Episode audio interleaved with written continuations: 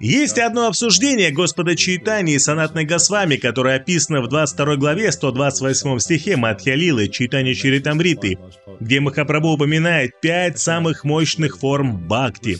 Он говорит, Садху Санга, Нама Киртана, Бхагавата Шравана, Мадхураваса Шримуртира Шрадхая Савана.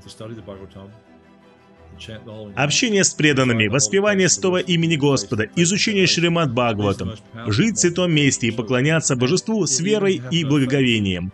Это самые мощные формы преданного служения. И даже если у вас нет веры, но если вы немного связаны с одной из этих форм или со всеми формами, вы можете пробудить древнющую любовь к Кришне. Поэтому очень важно для преданных быть активными в процессе бхакти, а не просто пассивными наблюдателями. Надо быть активными. Таким образом мы преодолеваем различные анархии.